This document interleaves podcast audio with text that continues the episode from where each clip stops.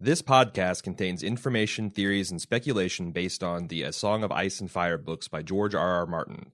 It can and will spoil future episodes of the HBO television series Game of Thrones. This is your one and only spoiler warning. If you're looking for our non spoiler podcast on Game of Thrones, please look at our feed archive for Sunday night and Tuesday afternoon releases, or visit baldmove.com for our entire catalog.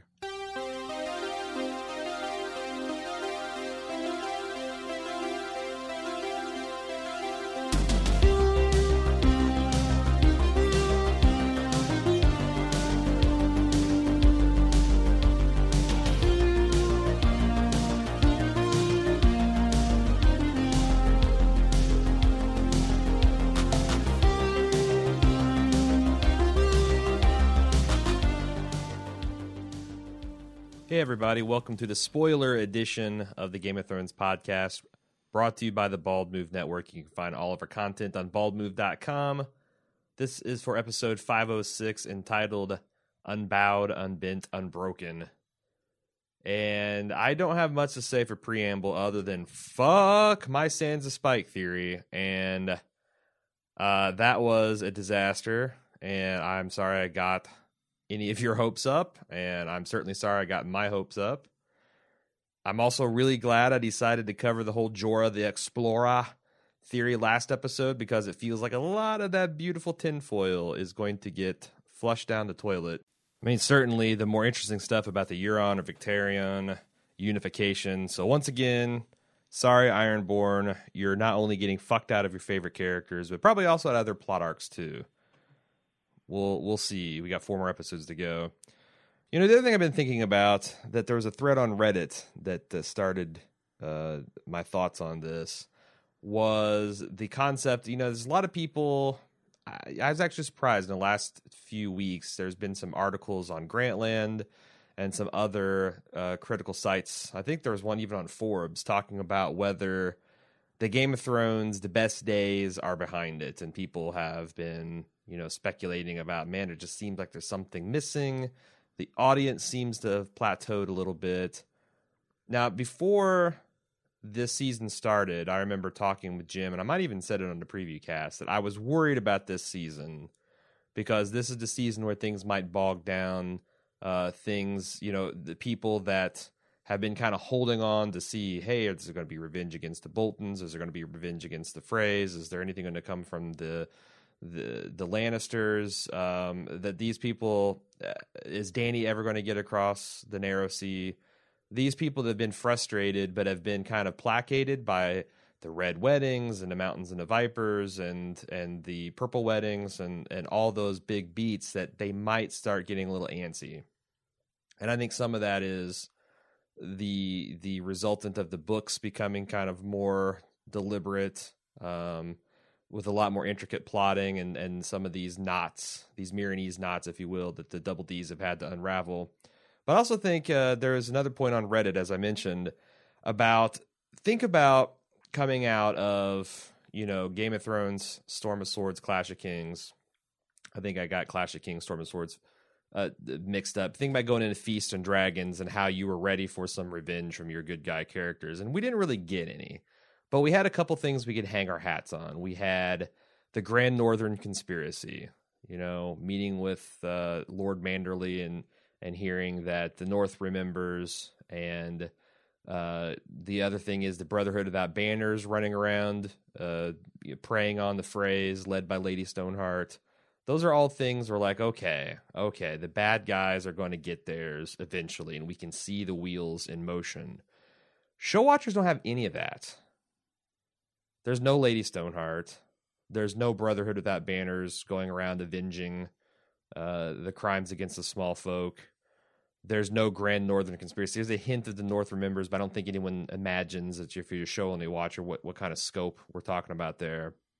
So I wonder if some of the dissatisfaction we're seeing with people and some of the ratings being down are just this kind of getting fed up with not getting any kind of fan service um, you know, being set up and kicked in the teeth time and time again. I wonder if that's that's starting to grate on some people. Uh, I don't know. That's a, a theory that I've got anyway, and I've been thinking a lot about this week.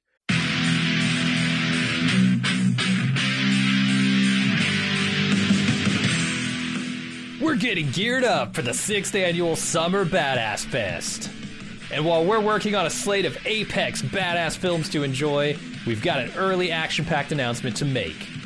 Just like last year, we're kicking off Badass Season with a live movie watch and podcast recording.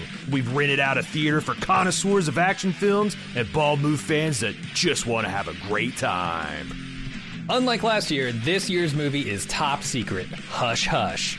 No hints, except it's incredibly badass. It stars an absolute icon of the genre.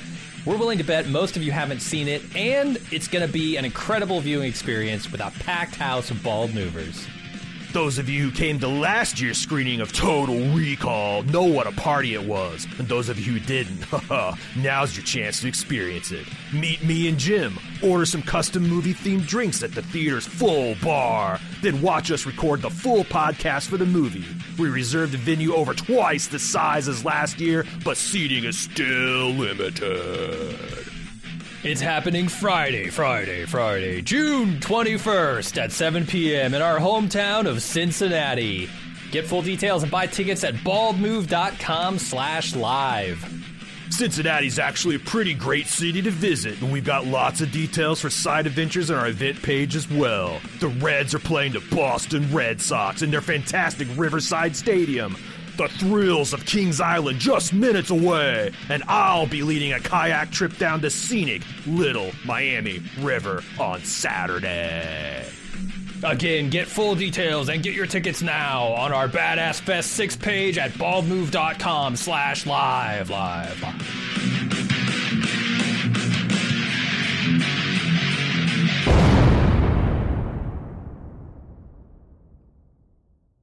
Let's get right to the feedback. Tim R said the show made a big point to show us Jon writing to all the houses asking for prisoners. The show introduced the Brotherhood without banners and then abruptly stopped talking about them. Maybe the reason is they've not been active has been because they were arrested. While Jon takes the high road and asks the Boltons for help, Ramsay will try to spite Jon by sending him the worst prisoners he has to cause chaos at the wall the Brotherhood without banners. On either episode 9 or 10, we will see the Brotherhood without banners arrive at the wall. They will let Jon know Sansa Stark is being married to Ramsay and not Elaine Stone. Since there is no man, so we will get no pink letter. Instead, this new information that family is still alive will inspire Jon to leave the wall. Olly will confront Jon as the only reason Jon has told Olly to accept the wildlings who killed his family were his vows. With Jon breaking his vows for his family, this will be the last straw that breaks the camel's back. The shot, last shot we will see of Jon will be of a dream sequence of him warging into Ghost. This might take us as far north of the wall, or it might take us as far as north of the wall, where we will see the army of dead preparing to march uh, for the Battle of the Dawn. The camera will then cut back to show Olly standing over a sleeping Jon Snow, cut and in season. The start of season six will be Jon Snow waking up with Thoros of Myr standing over him. So I like this theory well enough there, Tim. Um, it might feel like a rehash of the Roose Bolton sending Locke up to the wall from last season in the guise of a Black Brother uh, to track down Bran and Rickon.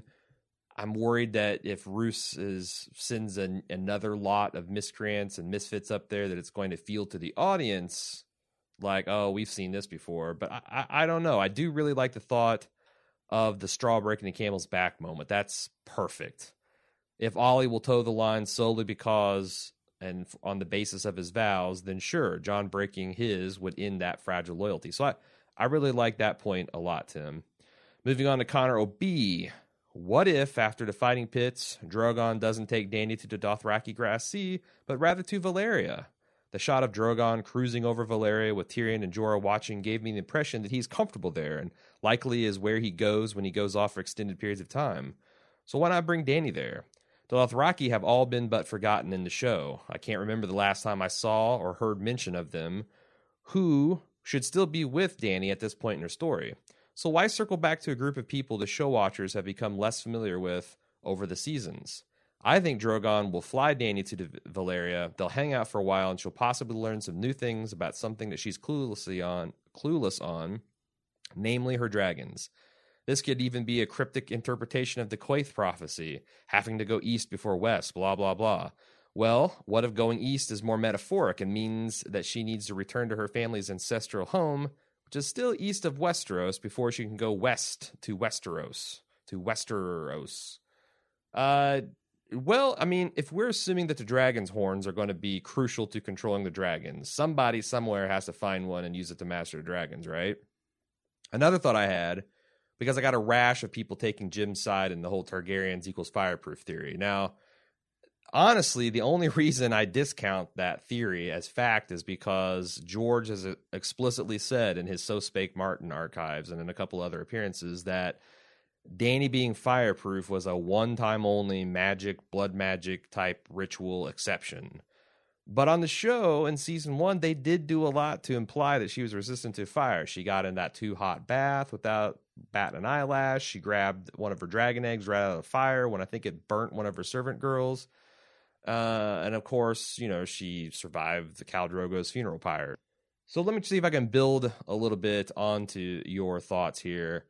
Um, let's go with her being fire resistant, and they took pains to set that up in the show because they could see seasons into the future and know that they're going to want to do some Martin's razoring, which of course is our term for character economy and plot economy, right? So they're like, ah, we don't want to do the King's Moot. We don't want to do Euron. We don't want to do Victarion. That gets rid of a whole slew of characters. But oh man, we got this Dragonhorn stuff that we got to figure out. Well, what is the main drawback to blowing a dragon horn into books? Well, it literally sets the blower on fire from the inside out, scorches the lungs. Uh, it's it's fatal, uh, a bad deal. That's a pretty big drawback, all things considered. Unless Dany is fireproof and she's got asbestos lungs, then it's not a problem.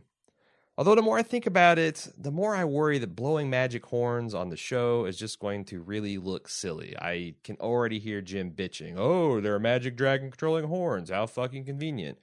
So it's still problematic from a is this going to look silly in the show universe of Game of Thrones standpoint? I don't know.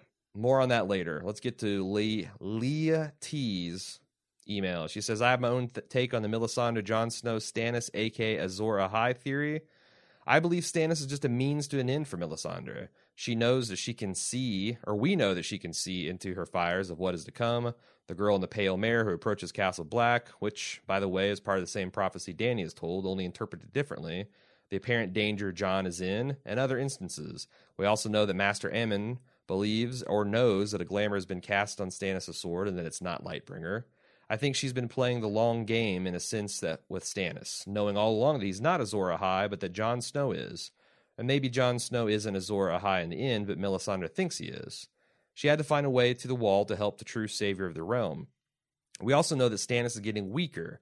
I always found it odd that a man of Stannis' character could fall prey to someone like Melisandre, given all the descriptions of how strong and stern and he's the best military commander in Westeros, etc. I find it hard to believe that he quote unquote saw the light so to speak, on his own. Maybe she cast some kind of spell on him and bent him to his will, her will, rather. You know, it's possible Lee or Leia, Lay, Lay? Um, it's possible, but in the books, I think Melisandre is a true blue believer in Stannis.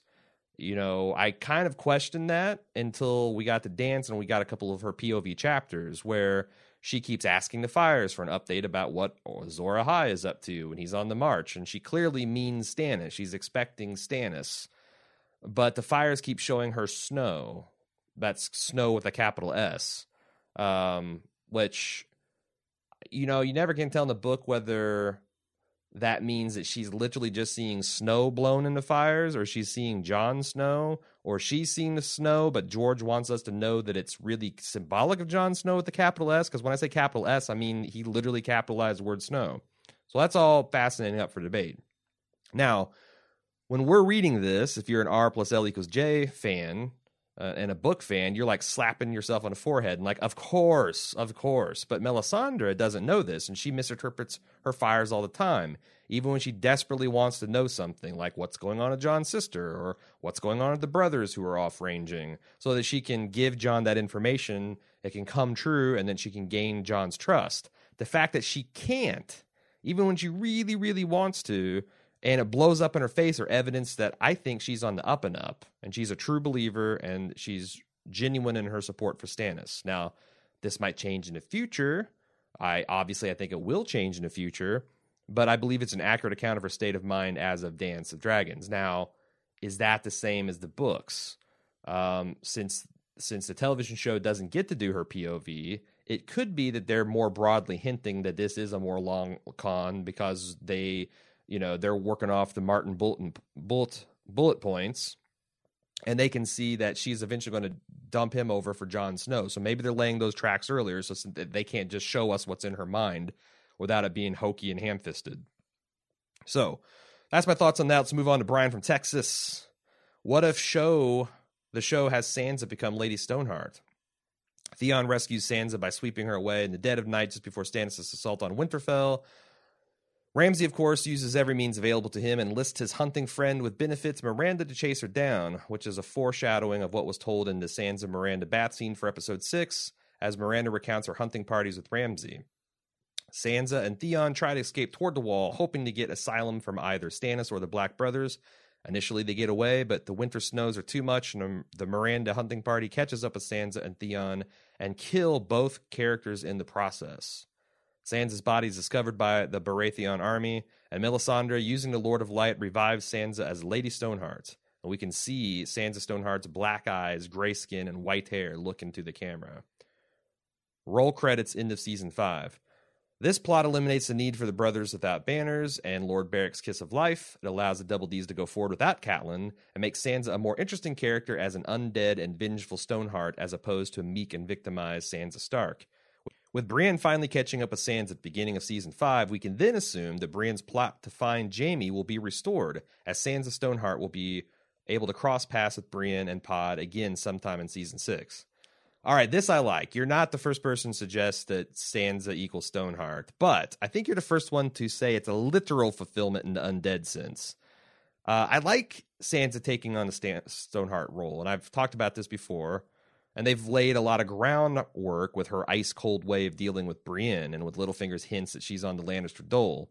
And especially after this episode, if any anyone gets to be a vengeful ghost hunting down the Freys and Bolton, it's Sansa motherfucking Stark. So I really like that. It would also explain why they're bringing Melisandre south of the wall.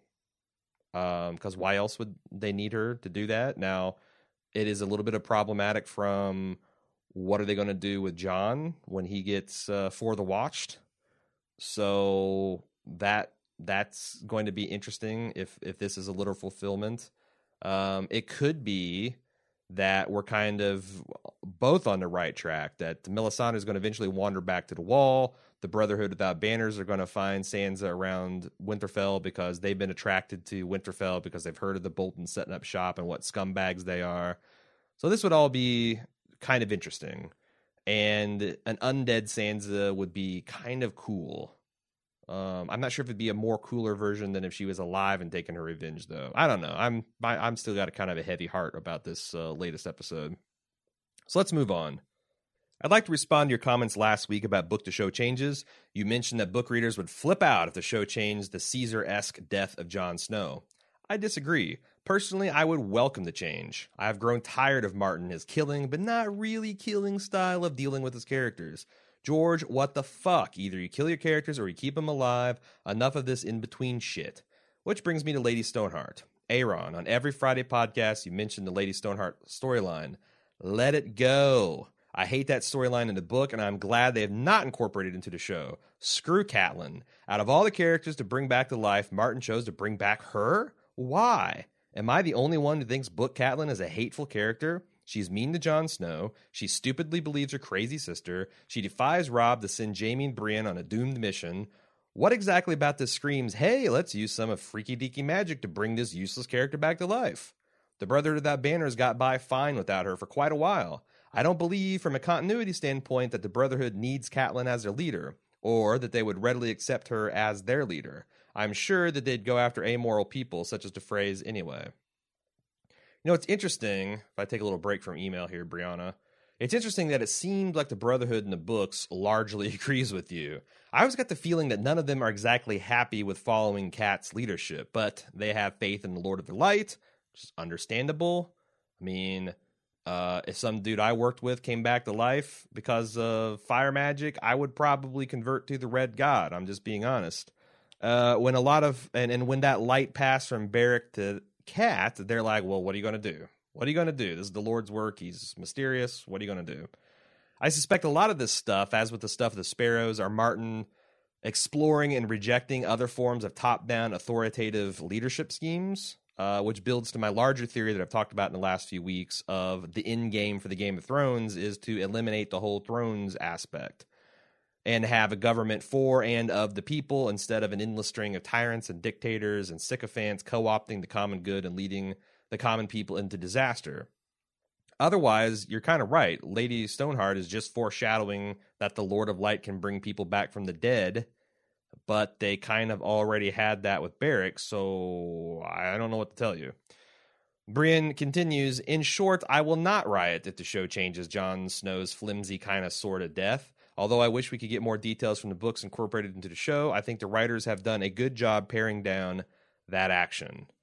Well, thanks. I was honestly surprised. I would thought that that would be a near universal uh, opinion that the show or book readers would write if they didn't if they retconned or remixed Jon Snow's uh, assassination, but clearly I'm wrong. I don't know if it's a sizable minority or if it's just a couple of you out there, but you have been heard.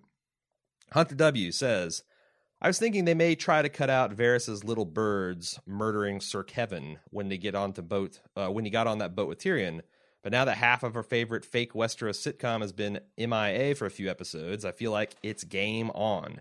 Do we have enough time to build up Sir Kevan before he meets his fate? I feel like plenty of show watchers will have no idea who he is. Well, Hunter, I think you're underestimating the show watchers. Uh, let me put it this way.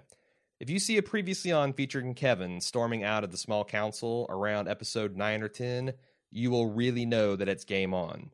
I mean, just in talking with Jim uh, on the show and off the show, I think Kevan made a huge impression this season, just on that scene of telling Cersei what's what, um, and storming off to uh, Casterly Rock.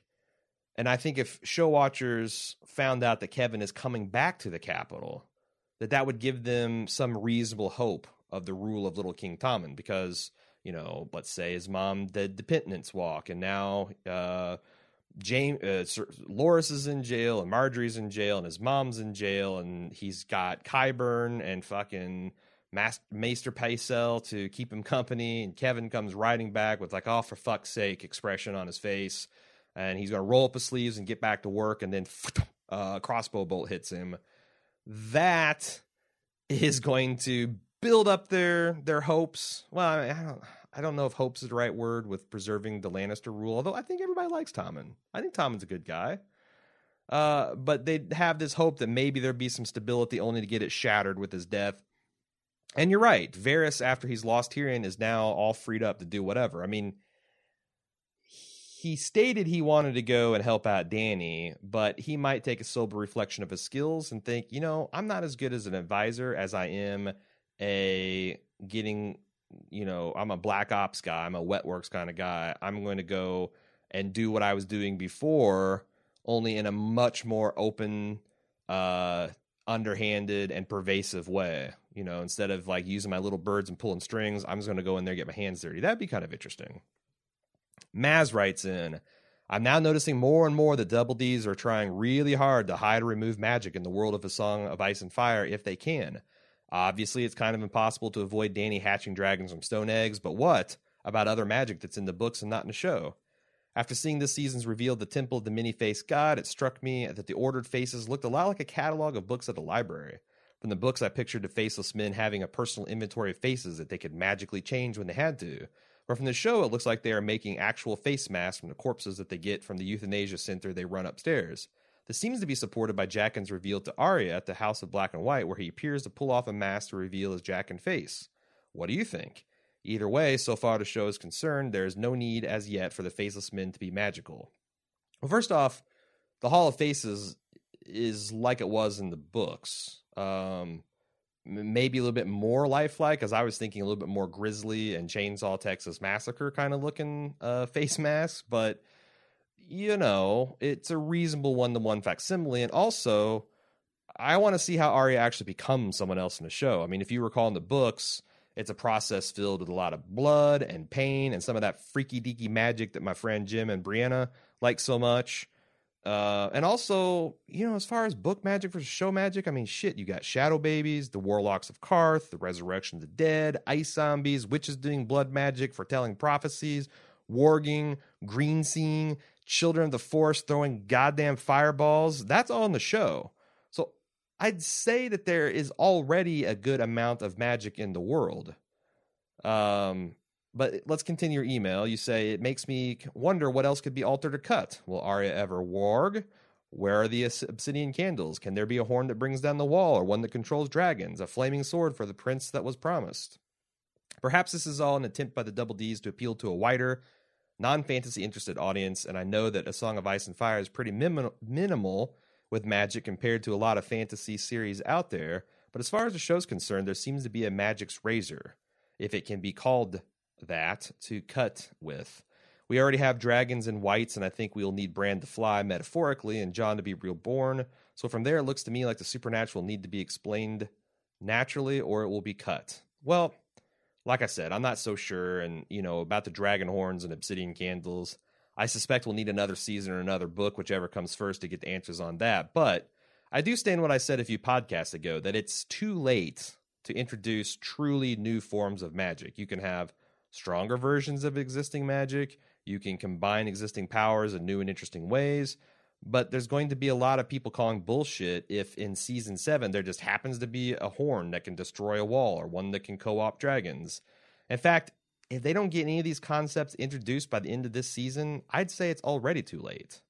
I mean, think about what kind of bullshit it will be if we're hip deep in season five and it turns someone just turns up with a dragon or a horn that can control dragons or a horn that can shatter the wall.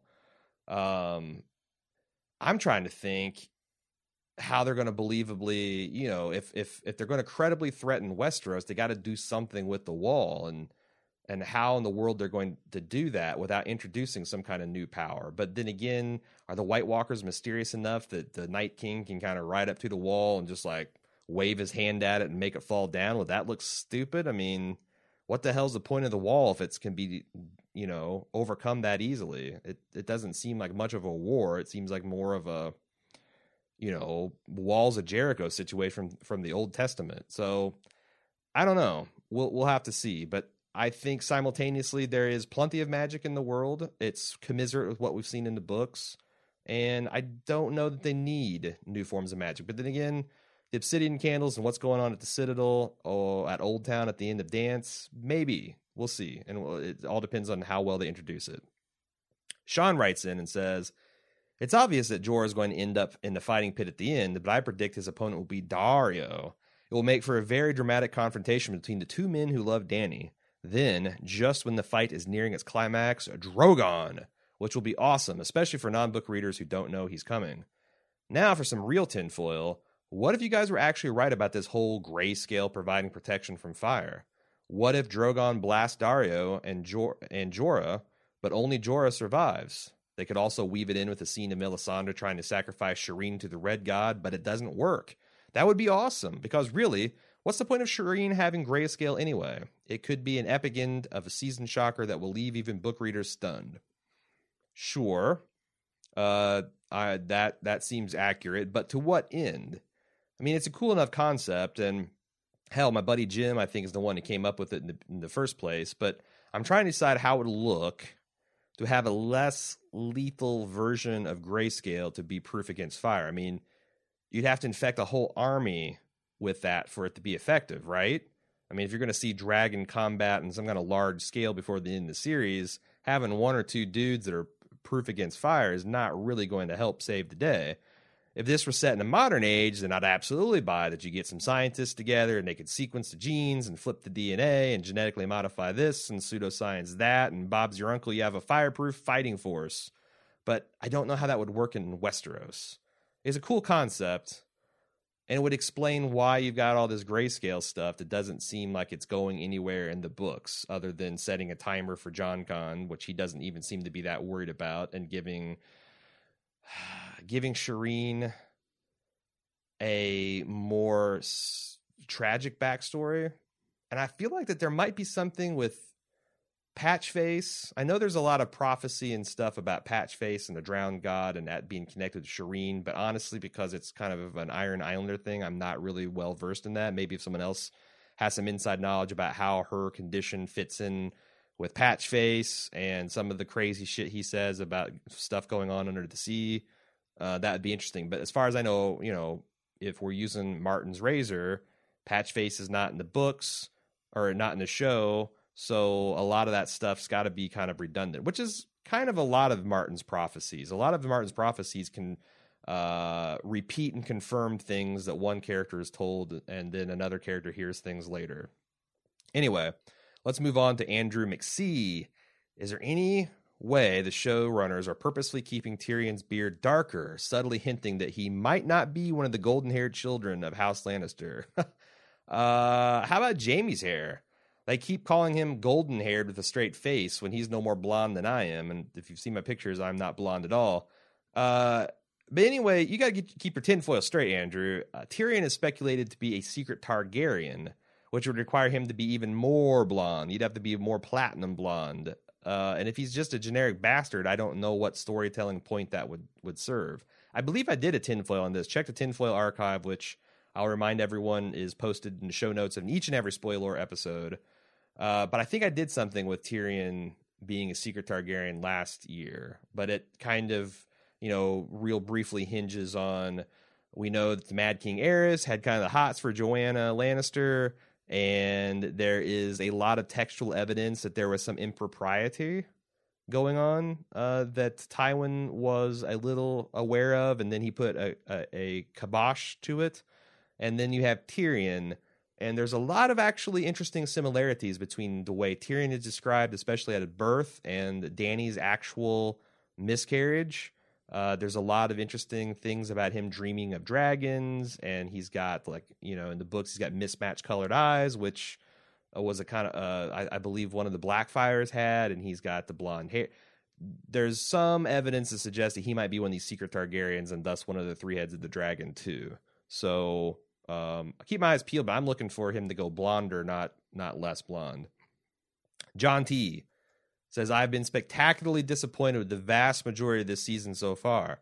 I think it's time we can officially start worrying about the adaptation by bullet point approach that it's going to be an issue going forward. If this is the result of squishing together two books and dramatically condensing characters and plot lines into one season's worth of material, what are we going to get when we have a whole season based on rough outlines that they have from George R. R. Martin.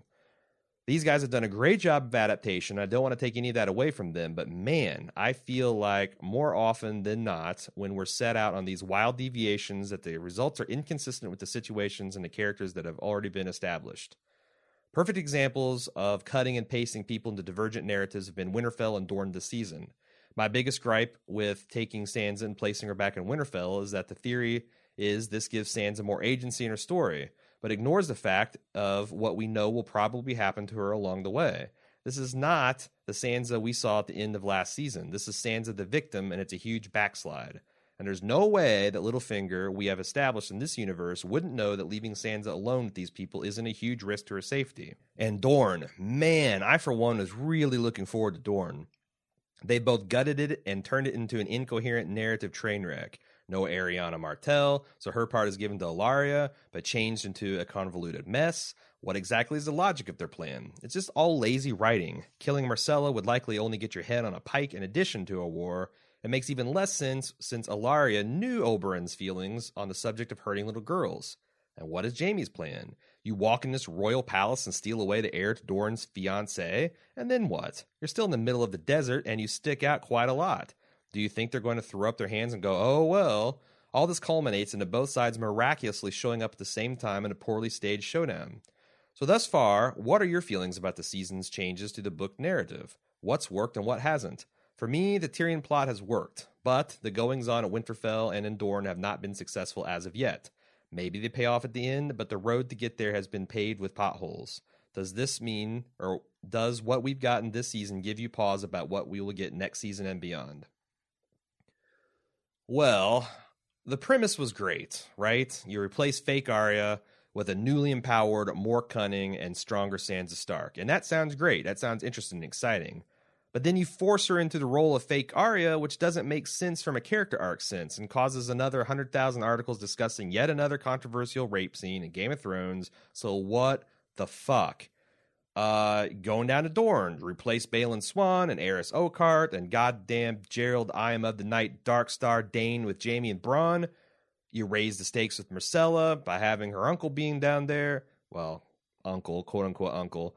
Uh, maybe have Dorne skip the whole Quentyn nonsense and make it his idea to crown Myrcella as Queen of the Realm. And you march Dorne to war as the Lannisters are weak, and you form an alliance with the Tyrells since they're all pissed off about the Lannisters now too. I mean, that's interesting. But then you get an even shittier and pointless kidnapping attempt of Myrcella than what happens in the books, and man, that is saying a lot because that was a huge head scratcher when I was reading. What the fuck? What the fuck is going on here? And I hate to say it, but the most successful stuff in the show is stuff that works in the books. Arya's Faceless Man arc, solid gold. Jon and Stannis' relationship at the wall, really well done. Jon struggles with Lord Commander, a little rushed, but I think they're firing on all cylinders. And Theon's core arc seems intact too, and Alfie Allen is killing it. Dany's arc, though, is a real head scratcher too, as the way they've handled her marriage to Hizdahr was really rushed and weak, and often Barristan seemed really hasty too. I mean, your mileage may feel vary on how you feel about Grey Worm and Missandei, but I still fear it's going nowhere, and I don't know. I mean, you guys heard the podcast. I wasn't really resistant to any of these changes even three weeks ago. In fact, I was arguing that they're all superior to what was going on in the books, just as I said, you know, a couple sentences ago. I feel like the Double D's made some really smart consolidations of plot and character, but then they decided instead of running with those and making them their own and saying, how does this fit in with the new reality of these characters and situations and how can we still hit the the the points at the end of dance so that we are still on track for next season like they usually always do they're very good about going off into the weeds but bringing it all back at the end and having the stuff in the weeds enter- entertaining instead they've decided to shoehorn some of these big moments from discarded plots and characters onto the new ones and as a result it's like the characters are running around in clothes that just don't fit and it's not a good look uh, Sands is that's the pro. I mean, I guess a lot of people misconstrued. Like, I don't think you can't rape people on television and have it be compelling and interesting and uh you know maybe it's offensive and it gets people's blood up because it's a sensitive subject but it's not like narratively bankrupt but I don't see how you can have Sansa and build up her character to where she is ready to start becoming a player on the scene and then knock her on her ass this way. Um, but if you're trying to shoe shoehorn this rape scene, which I was reading an interview to Double D's, and it seemed like they were really looking forward, really looking forward to adapting this scene and the dramatic possibilities of it. Which, you know, when you think about that in terms of like, well, let's wait until Sophie Turner turns 18 and then we can fit. It's kind of gross on top of everything else. But for some reason, they really, really dug this whole scene with Theon and Ramsay and fake Arya, and they wanted to bring that to the screen. And by God, regardless of whether her arc seems like it fits or not, that's what they're going to do. And they've done really good at hitting the big moments, even when they're doing remixes and other seasons. But yeah, I I am genuinely worried about this bullet point stuff. Maybe maybe when they're just working with bullet points, they'll have the freedom to not do this half-ass adaptation where they're kind of remixing, but they're kind of keeping stuff to true. I mean, this this kind of shit that Kirkman does all the time in the Walking Dead series. It drives me crazy too. It's like reinvent your characters and do stuff different, but then don't try to then shoehorn iconic moments from the comic book onto those characters or different characters and pretend like it's going to have the same emotional payback payoff or dramatic opportunities. It just can't happen that way. So maybe when they're just working on bullet point, it'll be a lot less stiff and more looser and more natural. I don't know. Uh, and we still got four episodes. So it's like you know way too early to start. Uh, you know, drinking nightshade or or whatever the Westerosi equivalent is, and offing ourselves. But yes, it certainly is a, con- a concern.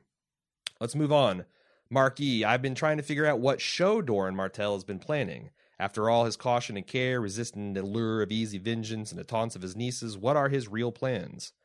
In the books I really enjoyed when Doran revealed that he had been working to restore the Targaryens to the throne for years via ancient marriage alliances, and that he and Oberyn discussed this and planned it together. I love this reveal. It put those rash upstart youngsters in their place and was also important to establish that there might be a large untapped reservoir of Targaryen loyalists in Westeros. So the question is, what has show version of Doran been doing and working on this whole time? Maybe he's just been working with Varys and the rest of the Targaryen restoration crew. For economy's sake, I'd accept it, and it would still make the Sand Snakes rethink how they view Doran as weak, but maybe, just maybe, we will actually see the Quentyn Martell story. Okay, I know we won't, but this is just for funsies. It wouldn't make take much time to establish the story, just a kick-ass Doran speech about contracts written in blood, cut to Quentyn and some friends on the way to Meereen. There you go. I know we don't need Quentyn to free the dragons. Someone else could do that, but I've not given up on Doran being a master political operator. Now, having not heard about Quentyn being cast, I assume this is not how it will all go down. So this leads me to believe a show specific tinfoil theory that my wife and I have come up with this week. Maybe Quentyn is already in Meereen. We know the Dornish are all about fucking and fighting, both from Oberyn and from Bronn's little speech to Jaime a few weeks ago. Who in Meereen is into stuff like that?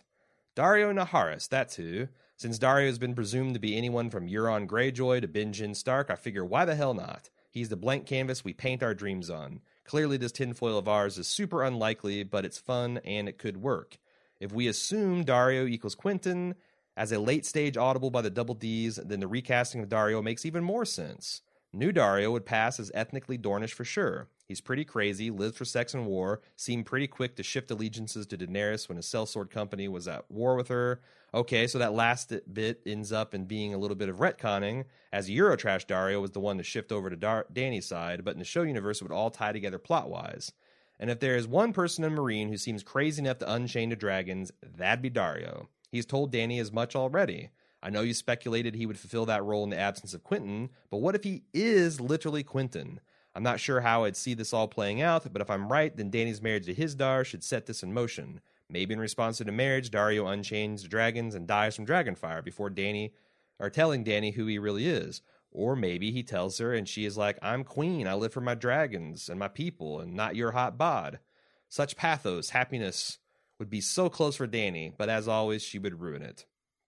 So I like a lot of this. You know, obviously, uh, talked about Jorah being everyone to every everything to everyone. Uh, so I'm not against this kind of stuff. My only problem that I have is it really seems to set Doran up as this man who thinks 10 steps ahead of everyone else. And I don't know that I buy him as a plotter on the scale of Varys and Littlefinger. Now, granted, he's had decades to put this plot in motion. Well, not really decades. He's had years. Uh, this isn't something he's just come up with at the at, at the spur of the moment. But just think about the planning that would involve in sending his heir over to Essos to join a sellsword company in secret, to join up with the camp of Daenerys Targaryen, follow her around for a year or so. Then, when the Oberyn kicks the bucket, reveal your true identity and be all like, "Fire and blood, Dany, let's go." I think it would make sense if he reveals to the Sand Snakes that and to Ellaria that his big plot is to Queen Myrcella, to wed her to Trystane and make the Martells and thus Dorne the rulers of all of Westeros, or at least make that political claim. I said earlier that I think that maybe he could ally with the Tyrells, but that's a problem since the Tyrells already have their blood on the throne with Margaery, so that doesn't seem to make sense. But I don't know. Maybe Margaery and Loras are in jail or executed or they're threatened with being executed. Maybe Lady Olenna would have no choice.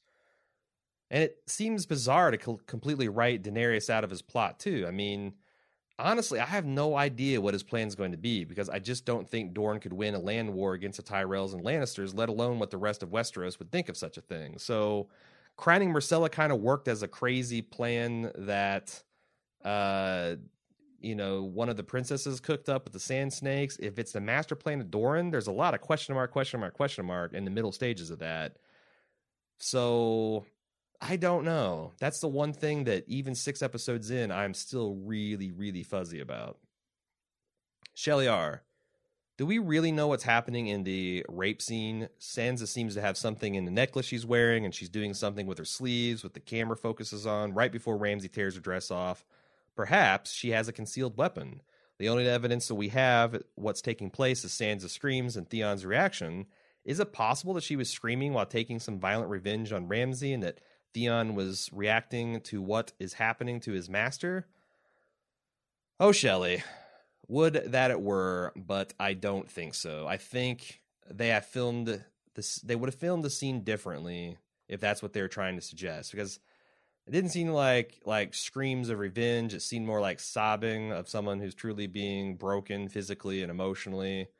Uh, you know, and then you know she kills the Ram. That's the other problem with this is like if I knew this scene was going to take place this week, I would have never made the whole Chekhov's pin because it's just too early in the season for things to conspire outside of the walls to make this more than just a suicidal gesture, right? You know, she kills Ramsay, then what? She's still in the middle of this castle with Theon as a potential ally, but he looks like he is still completely spineless. Uh, you know, she'd have to get Theon to help her, climb to the tallest tower and light the fucking candle in the highest window, wait for Brienne to see it, and for her spring into action. They'd all have to get, you know, in Brienne's case, get into Winterfell and then figure out a way to escape Winterfell, which, you know, maybe she can. You know, Sansa's a Stark after all, and she'd know all about the castle's ways and passages, and hell, Theon would too. Uh, with him being growing up and spending most of his life there, so I don't know, maybe, but honestly, I'm just not getting my hopes up after my failure Chekhov spike that fizzled. So my hope now is that Sansa can find some way to keep Ramsay as much at arm's length as he possibly can. That maybe Roose, you know, another hope is that Roose just lowers the boom on Ramsay and is like, "What the fuck do you think you're doing?" Sansa screaming from your wedding chambers with all these Northerners around. We barely have a hold on power. I mean, he, maybe he faces real consequences. Maybe Roose sends Ramsay away for a while to do some fucking mission to get him out of the castle. That that gives Sansa some time to regroup and plan things out with Brienne and Theon and something. I don't know because I really hope we're not in for two or three more episodes of her being brutalized by Ramsay before Stannis or Littlefinger or Brienne or whoever rolls in and saves Sansa because it's just not gonna it's gonna be depressing and not feel very satisfying. But I don't know. Maybe we should uh, get our guard up. Moving on, Devin M. A quick IMDb search indicates that Gemma Whelan, who plays Yara, will appear in episodes 8, 9, and 10 of the season. Do you think she's going to be captured by Stannis like Asha in the books? Will she lead the commando assault on Winterfell, or are they jumpstarting the Kingsmoot to take place early next season? First off, Devin, I hate to do this to you, but IMDb is fucked up all of the time. Before the start of the season, they had Michelle Fairley, who plays Catelyn Stark, listed on one or two of the later episodes, which got all the Lady Stoneheart hype going in full gear before it was revealed that it was a prank. I mean, people, I, I think fans can just edit that shit like Wikipedia style, and there's nothing that they can do to really stop it other than to see it and then correct it and maybe lock the article. So I'm very skeptical of casting news that's not confirmed in any place except for IMDb. Uh, secondly, it would fit into the books, but frankly, I have no idea why Asha is on the ride along to Winterfell in the first place. I mean, I know how she got there. I'm saying I'm not sure what narrative purpose it serves other than give us an a, a, a different POV in Stannis's camp because we never had Stannis. We don't have you know, we've we, have had very few POVs in the Stannis's mind except for uh, Davos and now uh, Asha slash Yara. Now I figure this will all somehow tie together in the books with the Euron and Victarion crap, but in the shows, who the hell knows? I mean, maybe again, it's just going to give us a different POV and spice things up and and make it seem like she's not a forgotten plot line. Maybe she tells Stannis Theon is being held prisoner at Winterfell and that he can use this to his advantage somehow. Maybe Melisandre can use some of that freaky deaky magic of hers to heal Theon's brain. Man, I wish I had an Iron Islander on this cast as a co-host because I'm really kind of useless in the Greyjoy speculation font because one, I don't care a lot about the Greyjoys, and as a consequence, I'm not really up on what all they're doing and the ins and outs of all their plans. Uh, it's only kind of when they touch on some of the other tinfoil stuff I am interested in that I'm like, oh, okay, that's what they're doing. Anyway, that brings us to the spoiler. And it is a bit of a disappointment because I sat out. A lot of people had suggested, "Hey, have you seen this uh, this Preston Jacobs video series on YouTube? He's got all these cool theories where he disputes the conventional wisdom of, of R plus L equals J, and he's got these crazy Ashara Dayne and Brandon Stark equals uh, equals Jon Snow and and uh, Lyanna and Rhaegar equals Daenerys and and all this stuff, and it's really super compelling. So I'm like, all right. And I sat down today actually yesterday and I watched like the first 15 minute video and I'm like, okay, well this is this is interesting. He is poking some holes in R plus L equals J. I'll go ahead and start researching this. Long story short, by the end of the video series, I was less than impressed. And um, before, if you're not familiar with the R plus L equals D or A plus B equals J theories, you need to stop right now and go to the podcast uh, show notes which should be in your player. If not, it's on the article for this podcast on baldmove.com and look at the three part series I'm going to link because I first tried to just retell it. But what I found is that as I was trying to retell and present this thing with con- books from the, the quotes from the book in context, that this theory all just fell apart. And I'm not, I don't want to come off like I'm attacking uh, Preston or Mr. Jacobs here because I hear that he's got some videos that are that, that hold together a lot more uh, and that are more persuasive and compelling. But you know, there's a lot of uh, Song of Ice and Fire fandom that's kind of up in an uproar about some of his videos too because. Um, you know, they go beyond tinfoil and conspiracy theory to just kind of making shit up. And I definitely think this video uh, these video series highlights highlights the problems with the way he goes about and analyzes at least this portion of the Song of Ice and Fire universe. So if you're a big R plus L equals D and A plus B equals J supporter and believer, I you know I don't want you to be offended, but I just didn't find this persuasive at all. And this is not going to be a tinfoil segment so much as it's going to be a tinfoil takedown of this particular theory. So I can't describe to you all the theory because to me, I feel like part of that is me actually explaining it from the text and making sense of it. And I had a very hard time doing that. Again, you got to watch the videos, but his core thing is he has problems with the R plus L uh, equals J, and that the Rhaegar equals fire, Leon equals ice, and Jon equals savior is a nice, neat and tidy story. But the supporting story that it's buried in is messy as hell. And he reduces a bunch of issues of the main narrative to support his claim, like why is Ashara Dayne in there? And who is this Wylla girl? And how did Ned pull down a tower by himself to make uh, burial uh, cairns for men who fell at the Tower of Joy? And again, honestly, I struggled to come up with a firm grasp on what he was trying to say because when you listen to it, it all sounds really good. But he hits you with so many out of context, fragmentary quotes. I'm talking like a half sentence here and there and so quickly that when you start to break it down and try to see where they they lead and the connections instead of some of these things where you start thinking oh well this is stupid and then like oh no there's something it's more like oh that's interesting but wait this is going nowhere. So you know they're just it's like nailing jello to a tree. You just can't do it fast enough to get anything to stick. So the other thing is when he advances this theory his own theory is just as problematic, in my opinion, as the R plus L equals J, which I think is actually bulletproof. I think a lot of his problems he has in the story are things that he are is making a mountain out of a molehill, and he's ignoring a lot of the very strong textual support for R plus L equals J. For example, he says, Where is Ashara in this R plus L equals J theory? Because she's a prominent part of Ned's travels and what happens and all this stuff. And he says this solely because Howland Reed gets all Twitter pated with Ashara at the tourney of Harrenhal. And because later on, when Cat's asking Ned about his relationship with Ashara, he gets all mad and commands people to stop asking him about Jon when she does that. And he's he just says like, why would he? You know, no one's talking about Jon here. You know, Cat's asking about Ashara, and Ned flips out. I'm like, what the hell? This is disingenuous. Are we to seriously take the concept that Cat could be asking Ed about a potential relationship with Ashara as not having anything to do with Jon? When you think about all the times, uh, you know, Cat is talking about Jon and worried about Jon and threat to the her children that John poses and how she's mad about that the that he's the proof of the infidelity and all that bullshit. We're supposed to take that this is an innocent question about Ashara Dayne It doesn't make any sense. And he supports this reasoning with like a half sentence fragment about, you know, people at Winterfell stop whispering about Ashara Dayne after this flip out. I mean, I get a lot of tinfoil is kind of flimsy and along this way, but none of this is evidence that proves anything.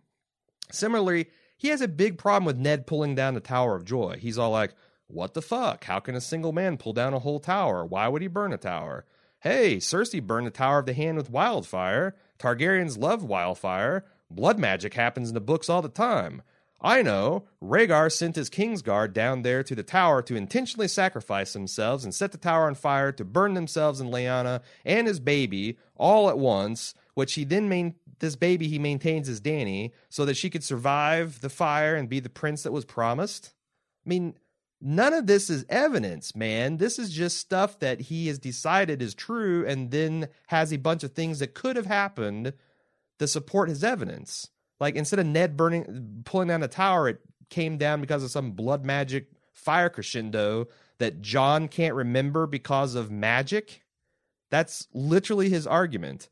Um, you know, and like this whole like, why is it a problem that Ned pulls the tower down single handedly? Brandon Builder as is credited with building Winterfell and the Wall and Storm's End. Are we to think that he literally laid every brick and stone by hand entirely to himself? Hell no, that's silly. He, of course, had other men working under him. Ned is the commander of the rebel forces at this point because Robert's all laid up from his wounds at the Battle of the Trident. Uh, and while he didn't have more than seven men when he was leading this expeditionary force to find the tower in Dorne to begin with, he could easily call a team of men after the battle's over to pull down this tower and build memorials to these men that he held in great esteem and had much respect for. Another hinge point in his theory is to highlight irregularities in the travel times to decide that the order of events that's clearly stated in the novels is wrong. Even though Gurm himself is infamous for screwing up scales, distance, and travel times, this isn't evidence. This is saying, I don't like what the books are telling me, so I'm going to insert my own theory. And he has this bizarre thing where he calls Waltafells, which is the distance to get to Winterfell to the wall and how long that takes. And then I'm going to use that unit of distance to measure how far it's going to take to ride or march men throughout all of Westeros, ignoring the terrain, ignoring how much more difficult it is to pass on the King's Road from Winterfell to the Wall. We're just going to generalize that and decide that this timeline that Martin lays out clearly in the books is wrong, and my super secret timeline is right because if you measure it in Waltafells, it all works out. It's that's not how you assemble evidence and make an argument. It's fun. Uh, if you want to do it, I'm not saying he's wrong. He's got a lot of views on his videos, so people like it. I just that kind of stuff drives me crazy. Also, he says that the promise that Ned makes to Lyanna doesn't make sense because in his various dreams and nightmares, he thinks he's broken this promise. This doesn't make sense because in his mind, if R plus L equals J, well, Jon's at the wall and he's in no danger of all. Well, first of all, Jon's in plenty of danger at the wall that's ridiculous to think that Ned wouldn't think that abandoning him at the wall and going down south is breaking uh, his promise to Lyanna. Also, just last month, I had a nightmare that because of some technicality, I didn't actually graduate high school and had to go back and complete my senior year as a 39 year old. Preston might hear me say that and conclude that I was a high school dropout. In the real world, nightmares are sometimes more about deep seated fears and what actually happened. And by the way, again, letting Rhaegar and Lyanna go to the wall, or the son of Rhaegar and Lyanna go to the wall to renounce all of his titles and claims, could very well be a betrayal of the promise to Lyanna. It's it's really hard when you're arguing about these fragmentary memories that Ned is deciding to share with us as the omniscient POV reader of these books to say that well that's the whole story and there's obvious memory holes and there's something else and there's some dark sinister plot but instead of saying like, okay, well, you know, dreams and nightmares are kind of weird, and yeah, I could also kind of see where Ned would think that this was kind of fucking over Jon and leaving him in the lurch. Preston claims it's more likely that the promise was all about saving Dany, who's the real child of Rhaegar and Lyanna, and he's agonizing over all the danger she's facing in Essos even though we know Dany was born on Dragonstone months after the Tower of Joy incident, because that's what eyewitnesses, including Dany's own brother Viserys, tell us. But don't worry, Preston says that's not a problem because, of course, Viserys would lie about that because if Dany was Rhaegar's daughter, then she'd be in line to rule and not him. And apparently, there are no other credible witnesses on Dragonstone that could corroborate the story except for this eight year old little boy, Viserys. What's his evidence of this lying and this inconsistent eyewitness testimony? I'm not making this up. Dany remembers a lemon tree outside her window in her childhood home, the place with the red door. But lemon trees can't grow on Braavos because of a single sentence a character that was bitching about being cold and not being able to find an orange on Braavos uttered one time in the book, half a sentence, in all five books. This is the evidence that Viserys lied to Dany about their childhood and implanted false memories into her. Now, to be fair, he does have some interesting moments in this in this theory. He uses the tale of Bael the Bard and how it has elements of blue roses and bards and kidnappings and towers and suicide and a Brandon and a bunch of Starks and a bu- and and Crips and he's mixing and matching elements from many different characters and settings over several different time periods to make these themes all fit. And there is a lot of parallel structures to all these things, but essentially he's arguing that Ned took Ashara and Brandon's baby, who is Jon, to Winterfell because otherwise it might muddy the inheritance order of Starfall, the Dayne's ancestral home. Seriously, all this baby swapping to help resolve the potential issue of a bastard Jon taking over Starfall. And then, to help Ned out in a prid quo quo, Ashara Dayne fakes her own death by suicide and then steals Dany away to Dragonstone to help Ned keep his promised to Lyanna. Again, this is evidence free. There is nothing in the books to suggest any of this is happening. Nothing about her faking her death, any of that stuff. All these are just possible explanations made up out of whole cloth, completely unsupported by any text to prop up this A plus B equals J and R plus L equals D theory. Now, if you do buy the A plus B equals J theory, I have one question for you. Explain the significance of the blue flower growing from a chink of wall in the ice line from Dany's prophecies at the House of the Undying. Without the Lyanna connection to Jon, there is none. There is none. If Lyanna is Jon's mother, then this vision makes perfect sense.